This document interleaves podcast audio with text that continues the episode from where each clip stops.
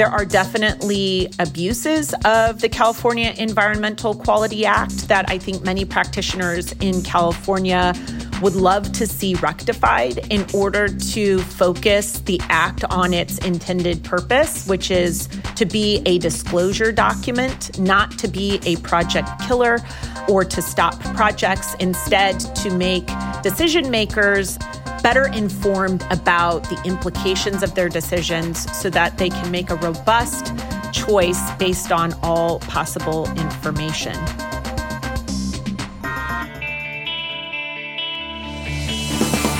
Welcome to the award-winning podcast, Lawyer to Lawyer, with J. Craig Williams, bringing you the latest legal news and observations with the leading experts in the legal profession. You're listening to Legal Talk Network. Welcome to Lawyer on the Legal Talk Network. I'm Craig Williams, coming to you from Southern California. I have two books out titled How to Get Sued and The Sled. Well, today on Lawyer to Lawyer, we're going to continue our series on environmental law, where we cover cradle-to-grave treatment of chemicals and our laws on environmental biology. And today, as it was in our last environmental law episode, we are going to talk about some of the biology aspects of it from the National Environmental Policy Act, better known as NEPA, and the California Environmental Quality Act, better known as CEQA, where we've explored each act's origins and history, purpose, and impact. In this episode, we're going to continue our discussion by moving into the specifics of how courts deal with decisions by city councils that deal with environmental consequences, and on the other side, how citizens and developers deal with this whole process in filing lawsuits and defending them. And to speak more on this topic, we're joined today by our returning guest, attorney Alisha M. Winterswyk from Best Best & Krieger. Alisha's practice centers on advising public and private clients on an array of state and federal environmental laws. She's a partner in Best Best & Krieger's Environmental Law and Natural Resources Practice Group, and she regularly counsels clients on the substantive and procedural mandates of CEQA and NEPA. Throughout her career, Alisha has reviewed and or drafted hundreds of CEQA-related documents. Welcome to the show, Alisha. Good morning, Craig. Thank you for having me again. Well, let's continue the discussion we were having last time in our last episode on this series. How do the courts really deal with decisions by city councils that deal with environmental consequences? What are the considerations that go into those decisions? So, Craig, when we met last time, we ended our talk with a hypothetical city council hearing at which the city council considered a development project and its attendant environmental impact report and environmental impact statement. The way that this decision that the city council made is challenged beyond the local government stage is for a party who is opposed to the project to file suit in superior court. So if the party is disappointed with the outcome of a decision that the city made, it actually has to start a lawsuit. That lawsuit is commenced most typically within 30 days of the filing of what's called a notice of determination. So after the city council closed its hearing on the project that we discussed last time, it rendered its decision. Then within 5 working days of rendering that decision, the city will file what is called a notice of determination. And that document puts the world on notice of the city council's decision and informs folks that they now have a clock that's ticking within which they need to quickly file in superior court a challenge to that decision. Well, and the process to challenge that decision happens much sooner than that little time period after the notice of determination, right? It usually happens very quickly after the notice of determination is filed. So when a notice of determination is filed, a challenger has 30 days from the date that that notice is filed and posted to actually submit its papers and file them with the superior court.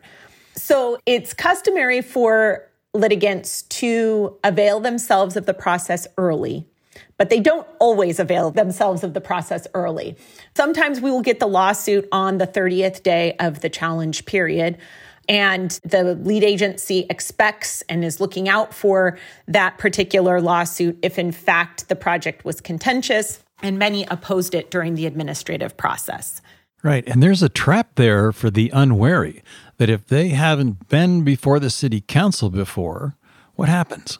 If they haven't been before the city council before, they haven't raised their concerns during the administrative process, then they could waive their right to actually bring that lawsuit. So, stated differently, in order for an opponent to be able to bring a lawsuit after the city council makes its determination, that litigant has to have exhausted its administrative remedies, meaning it has to have engaged before the city council and any subsidiary bodies where an appeal procedure was available to an aggrieved party to actually state the reasons why the litigant is opposed to the project.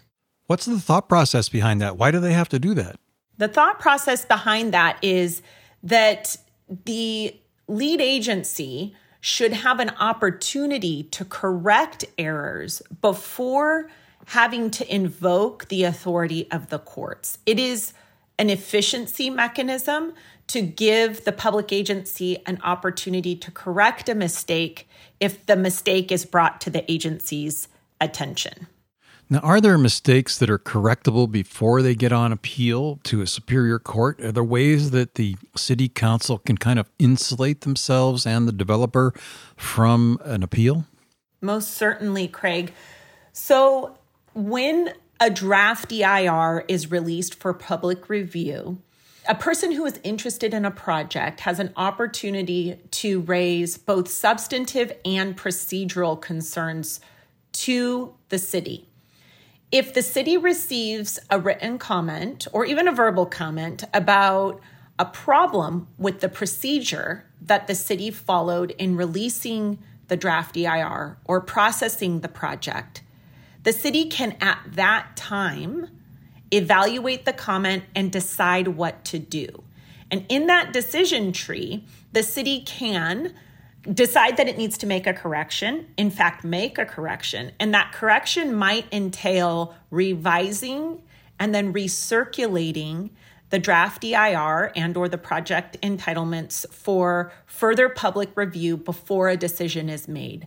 That process is intended to allow for the city to get it right. Well, when the city doesn't get it right and someone appeals, what does the court do? So what the court is asked to do when one of these cases is filed is to command the public agency to do something that the law requires it to do. So these types of lawsuits that are filed on CEQA grounds are not filed for the purposes of punishing the city for making a mistake. So you won't see damages claims that are included in these filings. Instead, what you will see is a request that the court command the city to go back and comply with the law, here CEQA and or NEPA. So the claim may be that the city's environmental impact report, in our particular example from last time, was inadequate in its analysis of impacts or inadequate with regard to the mitigation measures or alternatives that it identified. And the aggrieved party wants the court to tell the city to go back and redo that analysis in a way that complies with the law and that affords the decision makers a full picture of the implications of the decision that they are going to make. Let's take a step back for a moment and look at this from a constitutional standpoint, just from a big picture. You have one branch of government, the judiciary, telling another branch of government, basically the legislature, what to do. I thought there was a separation of powers here. There in fact is, Craig, and that's a really great observation. So when the court is considering this request for a writ, this is what we call a writ of mandate, when the court is considering whether to command the city to go back and comply with the law, the court will not tell the city how to comply with the law or what specifically the city needs or must find in order to comply with the law. Instead, what the court will say is, "City, I've examined the analysis in your environmental impact report, environmental impact statement that you certified and adopted. It is deficient under the law. This is what the law requires. I am now commanding you, city, to go back and fix your document so that it complies with the law. I'm not going to tell you how to do that, but you go back and you fix it. So the court is really focused on identifying deficiencies in what the city previously did and then highlighting what the law requires for the city to comply with that law when it goes back to fix the document. So in other words, if the city said, okay, 50 acres of mitigation is enough for this project, you're not going to have a court saying, oh, no, you need 100. It's not going to do that, right? That's correct. You may have wildlife agencies who commented during the public review period who said, oh, no, we need 100 acres of mitigation because we're going to require 2-to-1 mitigation instead of 1-to-1 mitigation when it comes to us issuing you a permit. And the city during that process may have said, no, we don't believe that's necessary based on substantial evidence in our document. So we're adopting 1-to-1, 50 acres. The court, upon reviewing that information, may find that the city lacked substantial evidence and will command the city to go back and identify substantial evidence to support its conclusion or to revise its conclusion based on additional evidence that it pulls together in reevaluating the project's mitigation. What if the city just says, okay, great, we're going to go 1-to-1 on the mitigation. For every acre that gets destroyed, we're going to require another acre to be replaced. What happens in circumstances where the city says, we don't care? We're going to do 50% mitigation, and here's our, what I think it's called, a statement of overriding considerations? Yes, Craig. We touched on this very quickly at the end of our last talk together, and you may recall that in situations where a lead agency has prepared an environmental impact report, and that environmental impact report shows that the project will have significant and unavoidable impacts, the only way that the city can approve that project is if it adopts this statement of overriding considerations.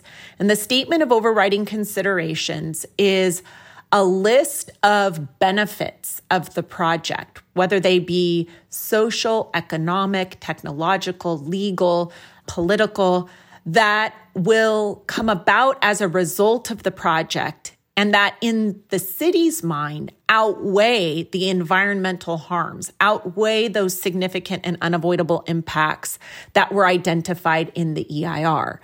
If the city adopts such a statement of overriding considerations, then under CEQA, the statute authorizes the city to proceed with approving the project despite those significant effects. Alisha, thank you for that clarification. At this time, we're going to take a quick break to hear a word from our sponsors. We'll be right back. Learn by doing with Practicing Law Institute's award-winning on-demand interactive programs. Developed by experts in learning design, these immersive programs incorporate the latest in research-based instructional design and technology, allowing you to try out concepts, challenge yourself, and grow your skills using real-world scenarios. With programs focusing on professional development, client-facing skills, and law practice management, you can earn CLE while you learn. Launch now at pli.edu/interactive or download PLI's mobile app.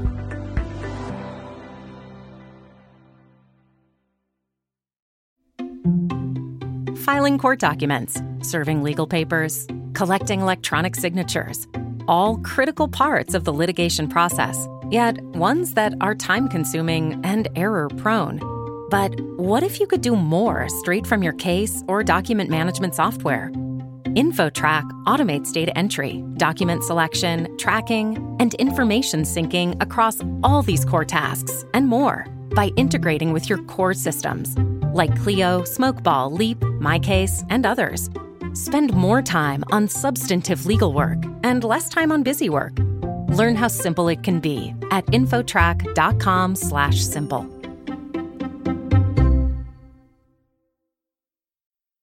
And welcome back to Lawyer on the Legal Talk Network. I'm joined by attorney Alisha M. Winterswyk from Best Best & Krieger. We've been talking in particular about CEQA and EIRs and draft EIRs. I'm going to bring a question just a little bit out of left field here. There have been a number of lawsuits filed by children against various governmental agencies for climate change. Does climate change play any part in evaluation of an EIR? And what right would children have standing to come in and challenge these types of things based on climate change? Wow, Craig, that's a great question. So with regard to part one of your question, does climate change play a role in environmental impact reports? The answer is yes.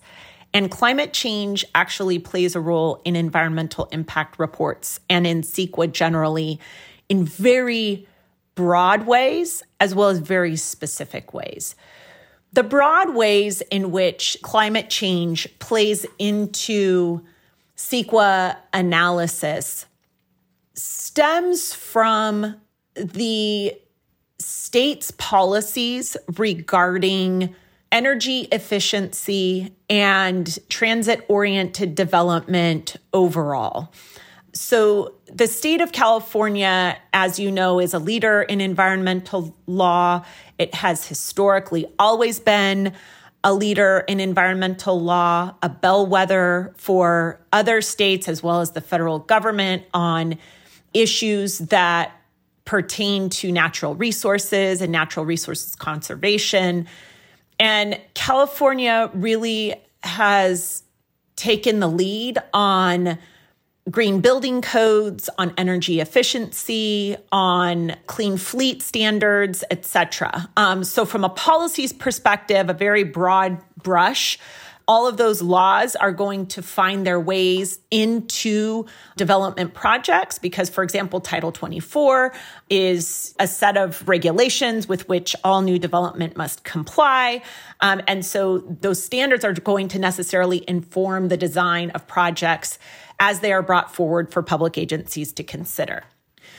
With respect to the more specific and how climate change factors into EIRs on a more granular level, the state CEQA guidelines have a provision in them that require analysis of greenhouse gas emissions and how greenhouse gas emissions play into the larger issue of climate change. Now, climate change is a cumulative problem, so no individual project EIR is going to solve the cumulative issue of climate change.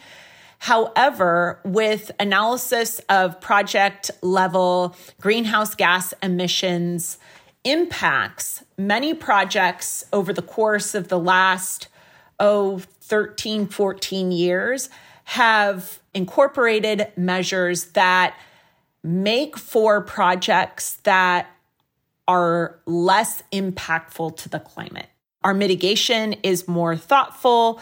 The climate change analysis or the greenhouse gas emissions analysis really has, in many instances, informed design of the project to make for better projects overall. So you will see a specific section in an EIR that deals with greenhouse gas emissions. You will also see concepts in other sections of an EIR, in the land use section, for example, in discussing compliance with Title 24 and other green building codes, how a particular development might comport with those goals and policies that are designed to address climate change in California. Can children or do children have standing to bring challenges to CEQA documents, whether it be on climate change grounds or any other grounds? And the answer to that is yes. CEQA does not differentiate between an adult and a child. In terms of standing, CEQA merely says that the person that is interested in the project must have raised their concerns to the public agency in advance of bringing the lawsuit. And so to the extent that that person, even if it is a minor, has raised those concerns to the public agency, that person can maintain a lawsuit after the fact if that person believes that the public agency has failed to comply with CEQA. Has anyone ever done an analysis of what the cost of a draft EIR is and the process to get it through to a final EIR? Let's also throw into that the cost to the developer, the applicant who is dealing with this process. Oh, they have, Craig. It's a significant cost. And the reason that this is a significant cost is because when an EIR has to be prepared, there are many technical reports that must be commissioned in order to support that environmental impact report. So what has happened over the past 50 years as CEQA has developed, and particularly in the last 15 years, as we have become more and more entrenched in what is substantial evidence and whether a document contains substantial evidence, is that technical experts need to engage in order to justify whether or not a project would have impacts in some of these resource areas. Air quality, noise, traffic, hydrology, for example, all require some type of engineer at a minimum in order to model, first take measurements of what the existing environment is in those particular environmental factors, and then to model what the impacts of the project would be on that existing environment if the project were approved. So the costs are significant, and wanting to get the information right is costly. And a good EIR on a very straightforward project can cost anywhere at this day and age, today's $20-23, it could cost anywhere from $125,000 to $200,000 just for preparation of the EIR and its technical reports. That doesn't include legal review by the applicant's counsel. That doesn't include legal review by the city's counsel. That doesn't include potential curveballs that might come up if unexpected situations arise when testing occurs or when, as the draft EIR is being prepared. And developers, when they're coming to a city to ask for an entitlement to build a project, are responsible to bear those costs because but for their project, there'd be no need for the expenditure of money on this particular request. So there is significant upfront cost for applicants when they do bring projects forward for consideration. Right, and let's add time into that cost. Mm-hmm. Yep, definitely. There's additional carrying cost. Right. Mm-hmm. Right. That's the Craig. Biggest problem for most developers is that the cost to, not only fund the EIR, but also to continue to pay the mortgage on the property until it gets built. Alisha, we're going to take a quick break to hear a word from our sponsors. We'll be right back. Hey, Guy, what's up? Just having some lunch, Conrad. Hey, Guy, do you see that billboard out there? Oh, you mean that guy out there in the gray suit? Yeah, the gray suit guy. Order up. There's all those beautiful, rich, leather-bound books in the background. That is exactly the one. That's J.D. McGuffin at Law. He'll fight for you! I bet you he has got so many years of experience. Like decades and decades. And I bet he even went to a law school. Are you a lawyer? Do you suffer from dull marketing and a lack of positioning in a crowded legal marketplace? Sit down with Guy and Conrad for Lunch Hour Legal Marketing on the Legal Talk Network, available wherever podcasts are found. And welcome back to Lawyer on the Legal Talk Network. I'm joined by attorney Alisha M. Winterswyk from Best Best & Krieger. We've been going into some of the nuts and bolts of EIRs, talking about the cost and the time involved.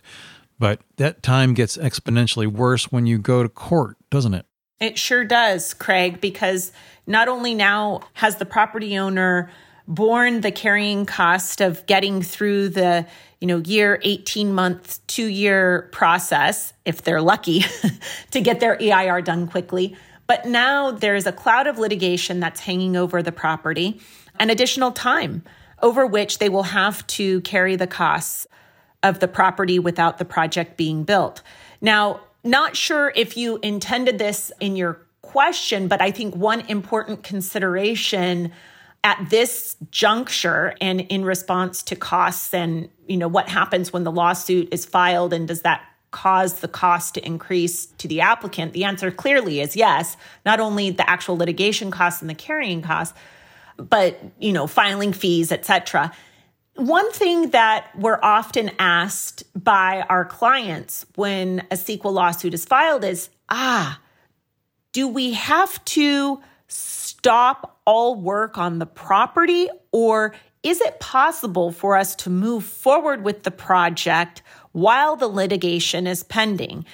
And the answer to that question is that unless and until a court issues a preliminary injunction enjoining the project applicant from pursuing and or the city from issuing permits to allow the applicant to pursue the project, then the applicant is free to proceed at its own risk, with the understanding that if at the end of the case, the court does find that there was an error and that the city has to go back and do additional work, that that could have implications for any work that the applicant has completed between the time that the case was filed and the time when judgment is entered.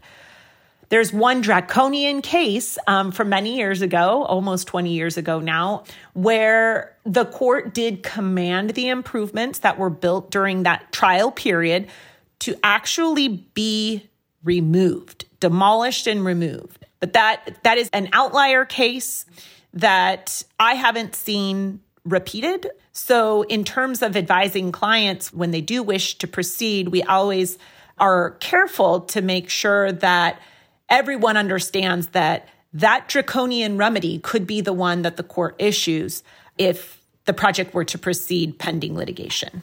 I wonder how that plays against the doctrine of vesting based on the pouring of foundations. That is a great question, Craig. And I think that vesting definitely is an argument and an issue that comes up. Another one that definitely comes up and that has been argued successfully is mootness. Right. If the project is constructed during the pendency of the litigation, what's the point? Right. Even if you can command me to tear it out, I've already done the damage. That is correct. Right. Which brings me to my last question. We talked an awful lot about procedure here, but what's the substance of these lawsuits that get filed? What do you see most often? Is it endangered species challenges? Where do they lie? It really runs the table.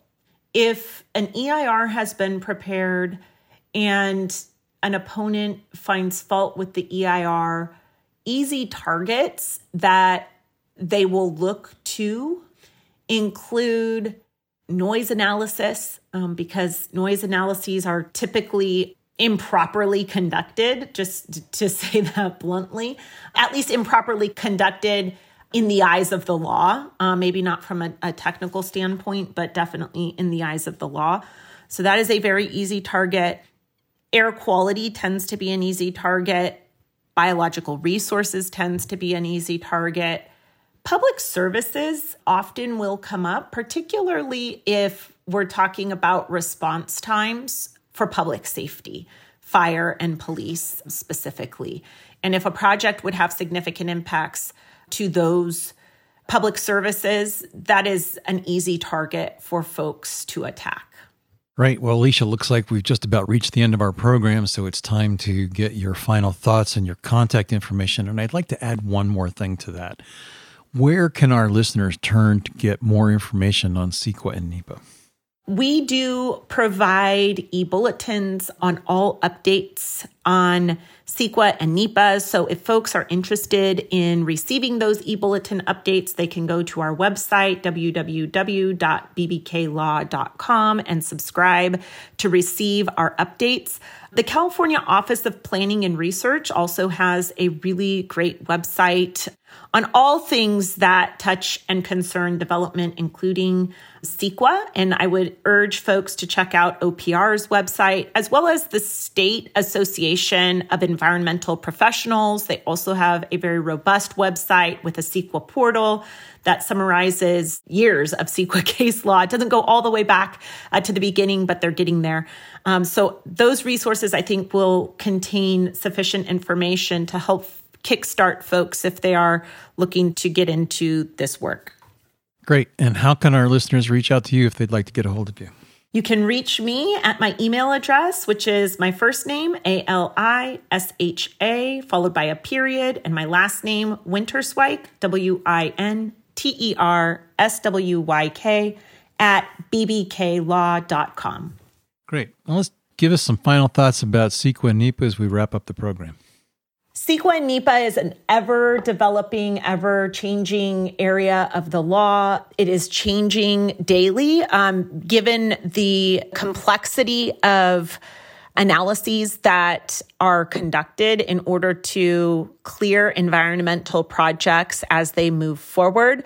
There are definitely abuses of the California Environmental Quality Act that I think many practitioners in California would love to see rectified in order to focus the act on its intended purpose, which is to be a disclosure document, not to be a project killer or to stop projects, instead to make decision makers better informed about the implications of their decisions so that they can make a robust choice based on all possible information. I would love to see certain changes to the act move forward in order to keep us focused on the real purpose of the act rather than NIMBYism or abuse of the act for beneficial interests that don't really pertain to the environment. You know, I'm going to offer just a quick suggestion that cities and counties start to bring in retired CEQA judges to look over their documents before they finalize them. There has been a lot of talk over the years about a CEQA court, and I think that there are many seasoned CEQA practitioners who would love to see a specific CEQA court that is developed, so not just designated judges in the state who, you know, have CEQA cases among many other different types of civil cases, but instead a court that is purely devoted to CEQA so that we could get consistency in decisions, as well as additional wisdom from the court on issues related to the implementation of the act. So I definitely think you're onto something there, Craig, with that suggestion. Well, Alisha, it's been a tremendous couple of discussions on this topic. Thank you so much for your time. It's been wonderful. Thank you for the opportunity, Craig. Cheers. Well, here are a few of my thoughts about today's topic. CEQA and NEPA are an insanely expensive and time-consuming process, and Alisha is so correct that we need to put a CEQA court in place, perhaps an experimental one, and perhaps we suggest we do that here in Riverside County or here in Orange County in California, where this has become a real problem because these are two very development-intensive counties in Southern California. Time to think about those creative types of solutions because both for citizens and the environment and for the judiciary, spending that much time and that much money on a process that is, yes, important, but also very wasteful. So let's do what we can to get some of those things fixed and move forward. Well, that's it for today's rant on this topic. Let me know what you think. If you like what you heard today, please rate us on Apple Podcasts or your favorite podcasting app. You can also visit us at thelegaltalknetwork.com, where you can sign up for our newsletter. I'm Craig Williams. Thanks for listening. Please join us next time for another great legal topic. Remember, when you want legal, think lawyer to lawyer. Thanks for listening to Lawyer, produced by the broadcast professionals at Legal Talk Network. Subscribe to the RSS feed on LegalTalkNetwork.com or in iTunes. The views expressed by the participants of this program are their own and do not represent the views of, nor are they endorsed by, Legal Talk Network, its officers, directors, employees, agents, representatives, shareholders, and subsidiaries. None of the content should be considered legal advice. As always, consult a lawyer.